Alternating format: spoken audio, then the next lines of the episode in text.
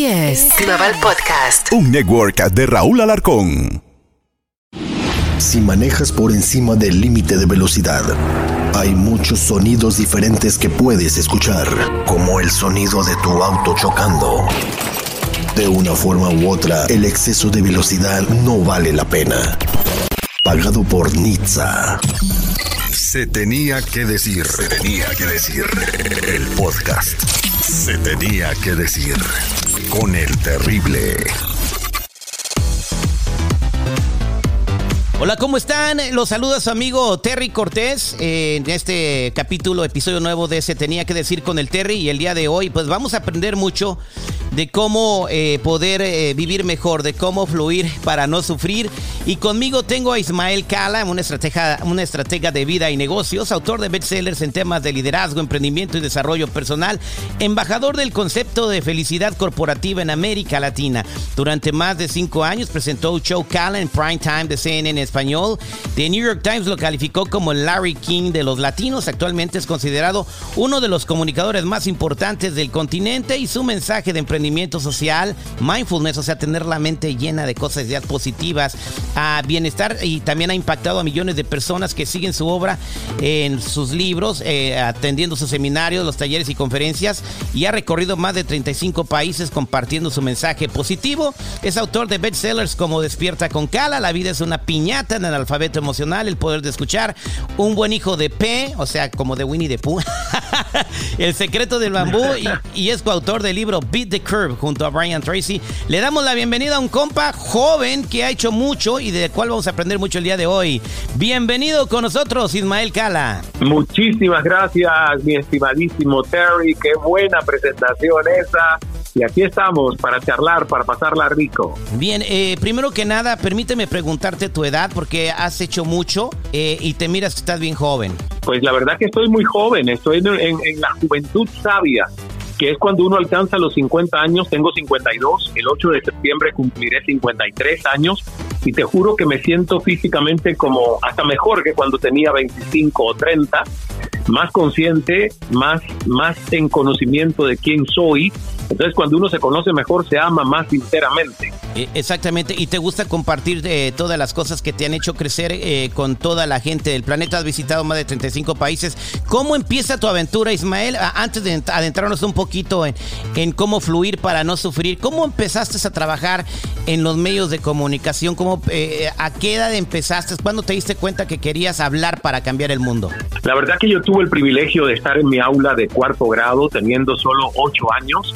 Llegó una señora, directora de programas infantiles en la radio de mi ciudad natal, Santiago de Cuba, y preguntó, niños, ¿quién quiere levantar la mano, leer en voz alta un fragmento de una poesía o un fragmento de un cuento corto? Porque estoy reclutando dos o tres niños para llenar espacios de algunos que ya están saliendo por cuestión de edad. A los 15 años había que salir de eso que en Cuba se llamaba un círculo de interés vocacional. Y es donde a los niños le aproximaban a la exploración de un oficio o profesión. En este caso era el círculo vocacional de radiodifusión, donde enseñaban a los niños a ser actores infantiles, locutores. Y mira, yo levanté la mano, pero casi con timidez, que yo no sé cómo ella logró ver mi mano media levantada medio levantada. Y dijo, ¿y tú cómo te llamas? Y yo dije, Ismael, venga Ismael, párese. Y yo, temblándome las rodillas y las manos, leí el fragmento del cuento corto que ella me extendió en una hoja de papel. Y la verdad me dijo, sé que te tiembla la voz, tienes un poco de miedo, inseguridad, pero tienes madera. ¿Te gustaría ser parte del círculo de interés de radio? Yo, por supuesto, me encanta la radio. Eh, y, para mí fue el cambio fundamental en mi vida. Esa señora aún vive, tiene 87 años, vive en Santiago de Cuba, nunca perdí contacto con ella en todos estos años y le agradezco el inicio de una formación vocacional. Para mí mi gran mentora de vida, apartando obviamente las enseñanzas que recibí de mi padre, mi madre, mi abuela, mis tíos, pero la gran maestra vocacional quien cambió mi historia fue Nilda G. Alemán. Debe estar muy orgullosa de ti. Después eh, emigras a los Estados Unidos y empieza tu carrera en los medios de comunicación. Has hecho demasiado. ¿Cuál fue tu, eh, tu primer trabajo en los medios en los Estados Unidos, Ismael? En los Estados Unidos yo vine ya realmente con las puertas abiertas de CNN en español, porque en los casi seis años que viví como asilado político, en Toronto, en Canadá, tuve la opción de irme a hacer una pasantía en Atlanta, en los estudios de la sede principal de CNN en Atlanta. Y ahí, claro, les propuse ser freelancer o un contribuidor independiente desde Canadá.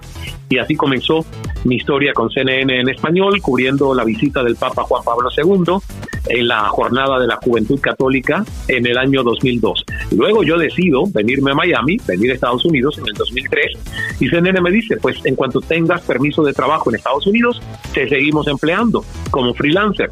Y efectivamente así, así sucedió y realmente, bueno, pues la verdad te digo, esa cobertura del Papa fue una gran bendición porque ante los ojos de los ejecutivos de CNN en español me abrió muchas puertas, credibilidad y la verdad que la historia luego terminó llegando yo al prime time con un show de entrevistas en CNN en el año 2010 y en el que estuve hasta el año 2016 que decidí renunciar para cambiar un poco el rumbo de mi propia vida, ¿no? Correcto, y ahora te dedicas a compartir tu mensaje positivo con todas las personas. Bueno, vamos a adentrarnos un poquito en lo que estás compartiendo en este nuevo material que tengo en mis manos que se llama Fluir para no sufrir. ¿Por qué decidí platicar con, con eh, contigo que eres una persona que, que, que compartes todo esto para mejorar la vida de las personas? Estamos viviendo tiempos difíciles, una inflación sin precedentes, a mucho más grande que la del 2008, incertidumbre en el futuro, eh, está aumentando el nivel de depresión en las personas en los Estados Unidos, el aumento de consumo de drogas, que es una, un escape cuando la gente no tiene una salida o una esperanza. Y esa esperanza personas como tú nos la regalan eh, con estos seminarios que haces y, el material que compartes. Eh, ¿qué, ¿Cuál es tu mensaje para todas estas personas que están escuchando ahora y que no encuentran una salida y que tienen miedo de lo que se viene más adelante por estos momentos sin precedentes que estamos viviendo en la historia? La verdad que yo siempre les digo que el ser humano casi siempre encuentra los recursos, las estrategias de cómo ganarle al entorno. Por muy adverso que parezca el entorno, por muy contrastante, por muy desafiante, siempre hay seres humanos que dicen donde hay una crisis nace una oportunidad. Entonces, fluir para no sufrir es una filosofía de vida condensada en más de 300 páginas de un libro, que por cierto, ya también está en formato audiolibro para los que prefieren escuchar y no leer y usar el audiolibro como un instrumento mientras corren, hacen ejercicios o lo que yo llamo la universidad del tráfico que es mientras uno va de camino al trabajo o de regreso a casa, pues lo escucha en el auto. Entonces, fluir para no sufrir no quiere decir que yo estoy instándole a las personas a que se conformen, que sean conformistas, que se resignen, que se rindan o que tiren la toalla ante lo que no les gusta de sus vidas. Todo lo contrario.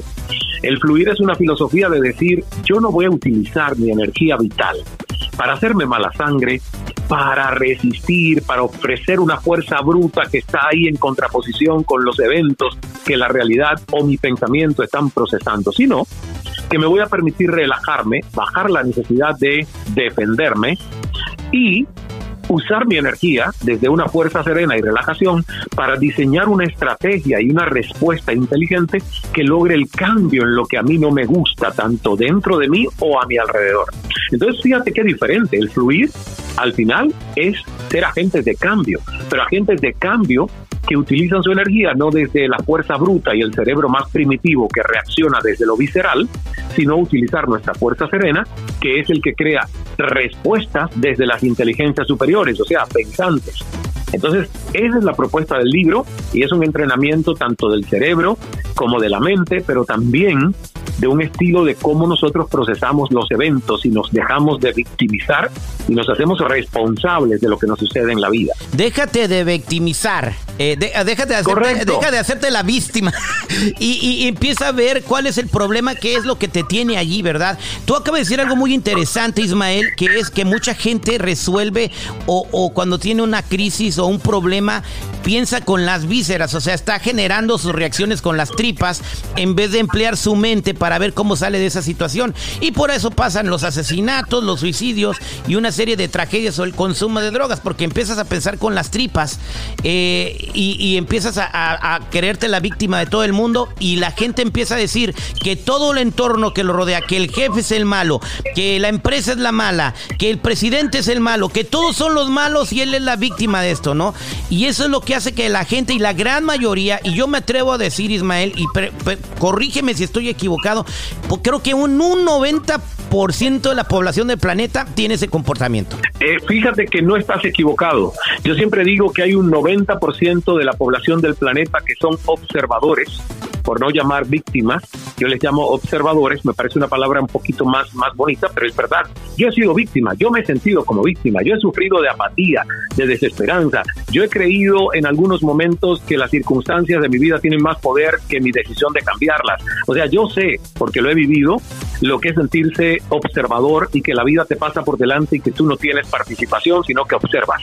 Esa es la posición de una víctima.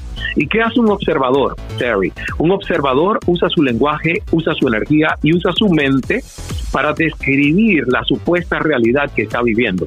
Es la mayoría de la gente que escucha lo que un noticiero dice y dice, estamos en inflación, estamos en crisis, vivimos el COVID, qué tragedia, ¿ves? Entonces yo estoy utilizando mi energía vital no para crear una solución y cambiar algo que en este momento sé que no me gusta, sino estoy usando mi energía para repetir la observación que el pensamiento popular mayoritariamente está diciendo que es la realidad. Ahora, el 10% de las personas de este planeta no son observadores, son visionarios. ¿Y cuál es la diferencia? La diferencia es que el visionario utiliza su energía su inteligencia y su lenguaje no para describir la realidad que el 90% está diciendo que existe. Es la gente que dice hay crisis, tenemos que llorar porque hay crisis. Los visionarios dicen hay crisis, hay un 90% de personas llorando, construyamos y fabriquemos pañuelos para esta gente que tanto llora. ¿Ves? Entonces, usan su energía para buscar una solución. ¿Dónde está la demanda? ¿Qué es lo que la gente hoy necesita? Y de la crisis, de la mayoría, estos visionarios, que son menos, sacan sus oportunidades de progreso, abundancia, prosperidad y evolución. Entonces, en nosotros está caminar por la acera de los observadores o caminar por la acera de los visionarios, aunque haya menos gente de este lado. Ok, me voy a convertir en el 90%. Vamos a hacer un ejercicio, si te parece, Ismael. Voy yo me voy a convertir en ese personaje víctima, en el 90% este, de la población del mundo. Y tú vas a tratar de cambiarme el chip. Entonces eh, voy a empezar a quejarme de todo lo malo que me pasa y decir que no tiene sentido eh, vivir porque eh, este mundo es una porquería y que solamente la élite y los privilegiados tienen el, placer de poder irse a comer un bistec en un restaurante y yo no, yo tengo que verlos por la ventana. Y voy a decirte que mi jefe es un culebra y que, que no me ascienden y que todo lo que pasa ahí es malo porque yo soy la víctima y nadie me quiere. Lo que pasa, Ismael, es que usted todo lo tiene bien fácil. Usted, usted trabajó ah. en la tele, usted, usted va y hace conferencias y usted cobra un boleto y todos los días gana, usted, todos, los, todos los días gana usted 3 mil, 4 mil dólares. Yo tengo que levantarme a las 4 de la mañana a trabajar y tengo que cargar costales y luego de aparte de colgar costales termino con dolor de espaldas y mi jefe en vez de decirme gracias por tu trabajo me da más costales y aparte me regaña, nunca está contento con el trabajo, se queja hasta porque los acomodo y, sabe cuánto Oye, pero tú me dices hasta cuándo te vas a quejar y yo entonces te respondo. Pero es que todavía no termino. Y luego, eh, señor, mis cheques son de 600 dólares a la semana. ¿Usted qué? Con eso voy a comer ahora con el presidente que tenemos, que, que en vez de todo ir bien va y la gasolina 8 dólares. Lo que pasa es que usted lo tiene fácil y es bien fácil hablar desde, desde ahí parado donde está. A mí no me venga a decir usted que todo, que todo, que visionario y que el 10%, porque usted lo tiene todo bien fácil, usted no tiene mi vida. Bueno, la verdad yo te digo, claro que no tengo tu vida y tampoco la quiero hoy porque ya la tuve, ¿ves? Porque a mí no hay quien me haga cuentos de victimización. Yo salí de un país comunista donde el gobierno supuestamente en Cuba nos decía a todos que ser proletarios era la mejor opción y que el gobierno y el Estado serían responsables de todo lo que hiciera falta como necesidades personales. Me di cuenta que era tremenda porquería y tremenda basofia y que la pobreza no está justificada y que la fuerza de voluntad de un ser humano cuando es inquebrantable, si deja de utilizarla en quejarse tanto y la utiliza para construirse, para hacer esfuerzo, para juntarse con gente que le rete y no con gente que siga repitiendo la misma babosada de su realidad de hoy, entonces yo fui mesero. Yo salí de Cuba con una maleta y una cámara fotográfica prestada. Llegué a un país como Toronto, donde tuve que ser refugiado político, pedir limosnas en cinco iglesias, hacer colas y filas con indocumentados y drogadictos y ser mesero y ganarme la vida dignamente a regañadientes primero hasta que luego dije si esto es lo que la vida me dio yo aquí tengo que servir con amor y con humildad y empezaron a crecer mis propinas. ¿Y por qué a mí no me pasa lo mismo? ¿Y por qué a mí no me pasa lo mismo? Bueno, porque, tú tuviste tuerte o qué pasó? Pero te lo digo, tú sabes por qué no te pasa lo mismo, porque lo que estás decretando con tu lenguaje es lo que estás perpetuando en tu vida. En cuanto tú no veas posibilidad de cambiar tu futuro, y si no lo puedes ver, pide ayuda. Hay muchísimas personas que pueden ayudar a otros a cambiar sus vidas, y ni siquiera con dinero. Hay organizaciones, fundaciones sin fines de lucro que tienen programas. Seguramente que tienes un teléfono inteligente, ¿verdad? Ese teléfono no es para seguir a Kim Kardashian y a la Tigresa del Oriente o a cualquier otra persona que no aporta absolutamente nada en la vida. Ese teléfono es para seguir cursos, entrenarse, estudiar un poquito más que hay en nuestro cerebro y cómo lo puedo cambiar. O sea que me está, mandando, a pedir, me está mandando a pedir limosna. Fíjate, eh, no, yo quiero ser como tú. Al contrario, pedir limosnas no pedir ayuda, que es diferente, pero no ayuda solo de comida. Estoy diciendo que uno se puede ayudar. O sea, mira, yo la verdad te digo sinceramente, no creo en que un ser humano quiera mejorarse y no lo logre hacer. Yo lo que pasa es que siento que muchos de nosotros nos hemos comprado el discurso de la desesperanza, de la apatía, de aquí no puedo salir, esto es lo que me tocó, aunque yo quiera no puedo. Entonces, claro, ahí hay un entrenamiento que hacer en la manera de ver el mundo, porque si uno dice que puede, puede, y si uno dice que no puede, no puede. Entonces, hay un entrenamiento que hacer porque lamentablemente la educación que a nosotros nos dieron nos ha ponderado la pobreza y el quedarnos donde iniciamos nuestro viaje. Pero es posible transformarse. Lleva el trabajo, ¿eh?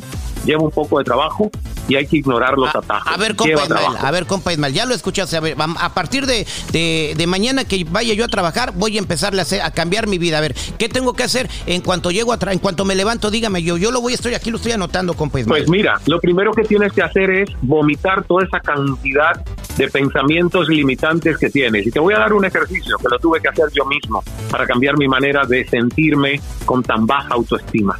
Se llama el vómito de la mañana.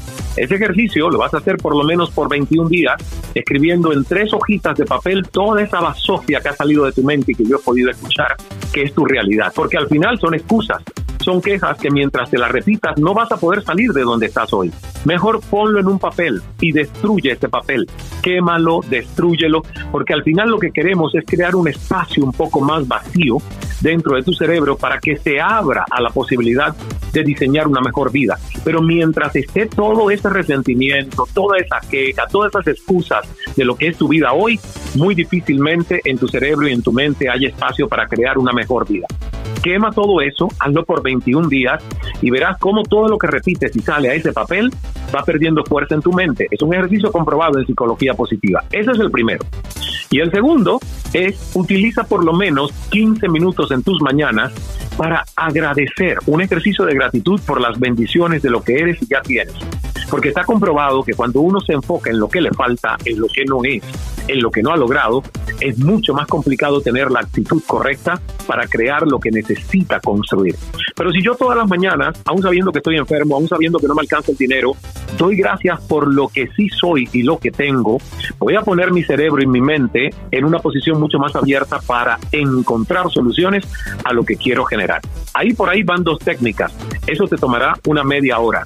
Y si alguien no tiene media hora para dedicarse a sí mismo, no tiene vida está en supervivencia plena. Entonces, compa, me tengo que dedicar media hora al día y para que para tener vida, para agradecerle a Dios lo que yo tengo en la vida. Ah, fíjese, el otro sí, día. correcto. El otro día venía yo caminando ahí por este, por la wheelchair y había un vato que andaba este, pues, con unos tenis bien mugrosos y bien feos. Y dije, ah, pobre vato, ¿qué tenis tan feos tiene? Y luego vi un vato ahí pidiendo dinero más adelante en la otra cuadra que no tenía pies. Y dije, ah, mira, Entonces, siempre hay alguien, ¿ves? Siempre hay alguien peor que la historia de uno. Siempre. Siempre hay alguien que tiene más dificultades y que a lo mejor es el ejemplo de inspiración de tener más fuerza de voluntad y de quejarse menos y hacer más y hablar menos. Y yo dije, el que no tiene, el que no tiene pies quisiera tener los tenis viejos que tiene el otro, ¿verdad? No, ya tiene razón usted, compa Correcto.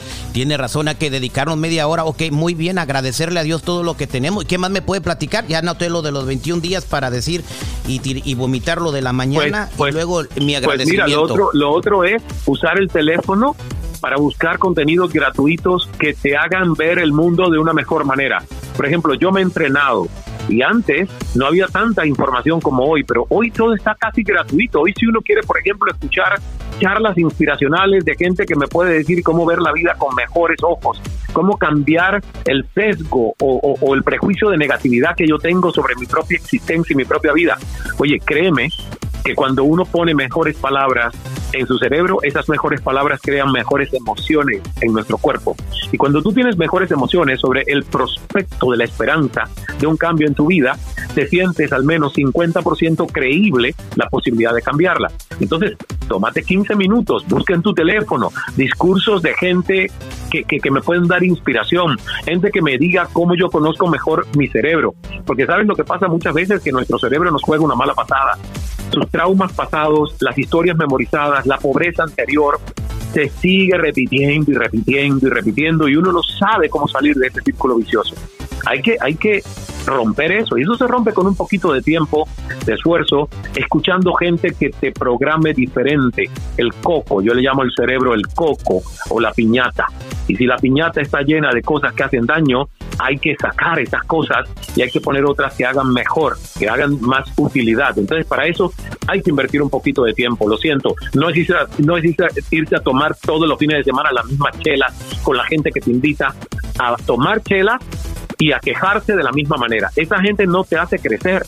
Entonces encuentra gente que te diga, hazlo mejor, invierte mejor tu tiempo, tu tiempo de ocio, dedícalo a, a, utilizarlo no para evadir tu realidad y para quejarte, sino para programar una mejor realidad. I'm sorry, lo siento, pero ¿sabes qué? Yo estuve en el lugar del que no tenía nada y a quién pedirle ayuda. Entonces no siempre fui presentador de televisión. Y esa es la historia que siempre comparto porque gracias a Dios no heredé nada ni de mi madre ni de mi padre. Al contrario, me ha tocado ayudarlos a ellos porque han vivido en Cuba, un país donde nadie tenía mucho.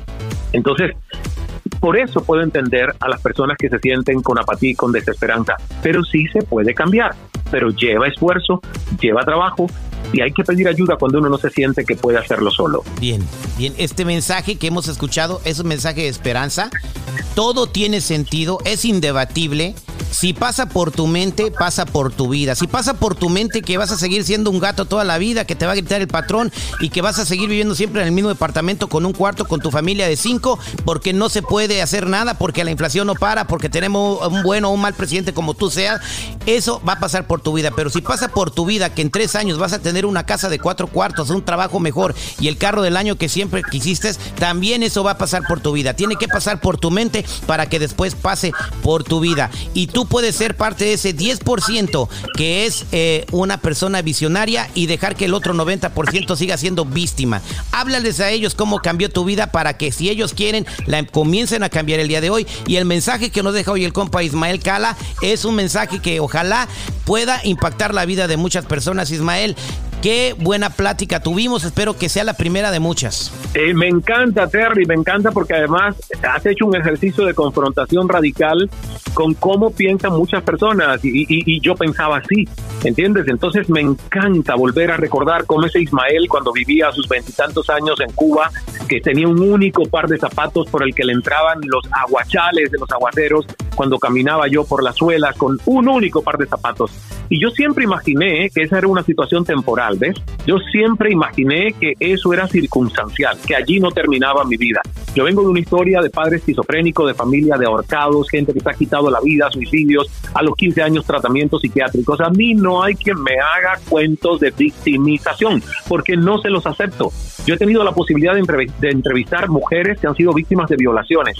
Y hay algunas que escogen tener el cartelito de víctima o no pedir ayuda hasta los 60 años, aunque la hayan violado a los 14. Y hay otras que he entrevistado que se han sacado el polvo, han dicho, está bien, ya me hicieron el daño, me violaron, pero yo no soy una mujer violada por el resto de mi vida. Yo voy a ser una mujer, una mujer líder que sale de ese dolor y que ayuda a otras niñas y han creado fundaciones, casas, hogar. O sea, el ser humano, vuelvo y repito la frase con la que empezamos esta conversación, casi siempre puede ganarle al entorno, al desafío, al reto, a las circunstancias que le han tocado vivir. Pero tiene que tener determinación y tiene que tener constancia. Todos los días dedicar un tiempo en acción a decir cómo me preparo más, cómo lo hago mejor, cómo desaprendo toda esta basofia que me tiene a mí en la pobreza y cómo pienso de una manera más rica más próspera. Y eso lleva un entrenamiento y el entrenamiento no es a punta de cerveza. El entrenamiento es a punta de dedicar tiempo a escuchar gente que te cambie la manera de ver el mundo. Y vuelvo y repito, muchas veces esos discursos, esos cursos están gratuitos en Internet. Entonces es cuestión de nosotros decidir cómo utilizamos este teléfono, si es un arma de distracción masiva o es un instrumento de superación personal. Exactamente. Eh, ya para cerrar, Ismael, yo siempre he dicho que ese cuento de Aladino, eh, cuando sale el genio, ¿verdad? Eh, y de la lámpara maravillosa, lo resumo en esto. El genio de la lámpara maravillosa es tu cerebro. Y la, o sea, la lámpara es tu cerebro y el genio es la vida. y, la lámpara maravillosa te va a dar lo que tú le pidas. Correcto, y para eso hay que prepararse, ¿sabes qué? Porque la realidad es que muchos de nosotros queremos ser más ricos, multimillonarios, pero si en tu mente no hay una vibración de abundancia, aunque te ganes la lotería, la despilfarras. Es el, ejemplo de mucha gente que se la ha ganado. Sí, quedan en la ruina en, un año, un año y medio. Exacto. Entonces, si tú no tienes mentalidad de abundancia y te llega la riqueza, ni siquiera estás listo para administrarla y la perderías. Por eso, como tú decías, si pasa por tu mente, llega a tu vida. ¿Ves? Si, si hay prosperidad en tu mente, va a haber prosperidad en tu vida. Pero si tu mente es pobre, aunque a ti te regalen los 3 millones, 5 millones de dólares, los despilfarras porque no hay abundancia dentro de lo que crees ser. Y por eso para mí lo que primero que yo tuve que trabajar es por qué Ismael no se siente suficiente, por qué Ismael no se siente abundante, por qué Ismael se sigue sintiendo víctima y pobre. Y hasta que no pude cambiar eso, que tomó unos cuantos años, la abundancia, la riqueza y la prosperidad material y el éxito verdadero no pudo llegar a mi vida porque yo no me sentía merecedor del tema, ¿ves? Exacto. Exacto. Bien, gracias Ismael. A todos nos ha pasado, a mí también, y me sigue pasando de vez en cuando. Eh, digo, ay, tengo mucho éxito, en mi radio está en, mi, show está en tantas ciudades y todo, pero digo, digo, no me lo merezco, hay mejores que yo. Es ese, ese diablito que sigue todavía el síndrome, el síndrome del impostor que nos pasa a todos aún teniendo éxito. Exactamente. Bueno, vamos a aprender mucho también. E, este podcast les va a dejar algo en su vida, yo sé, pero también si quieren darle seguimiento a estos conocimientos, Ismael eh, les puede decir cómo seguirlo y cómo aprender mucho con todo lo que él hace todos los días para mejorar tu vida. Ismael, te invito a que le digas al público cómo encontrarte, cómo saber de ti. Muy amable, Terry. Pues pueden buscarme en la página web www.ismaelcala.com. Me encuentran en Facebook, Instagram, LinkedIn como Ismael Cala y en Twitter, arroba Cala. Y por supuesto, eh, espero que muchos puedan adquirir este más reciente libro, Fluir para no sufrir. Está en papel, está en formato digital y está en formato audiolibro. Así que lo tienen en tres diferentes formatos. Léanse el libro, el libro es un manifiesto de vida y por ahí nos vemos seguramente. Yo estoy seguro que va a ser la primera de muchas charlas contigo, Terry, porque la he disfrutado muchísimo. Muchas gracias, Ismael. Cuando estés por aquí en la ciudad de Los Ángeles, déjame saber y nos vamos este, a platicar con la gente. Te vienes a la cabina. Pues estaré, estaré a finales de agosto en la feria Léala de los libros en español en Los Ángeles. Espero que, que nos veamos en esta oportunidad. Ah, claro que sí, pues soy, soy uno de los embajadores. Eso. Nos vemos, Ismael. Que Dios te bendiga. Igualmente, Dios es amor. Esto fue Se tenía que decir, se tenía que decir el podcast. Se tenía que decir con el terrible.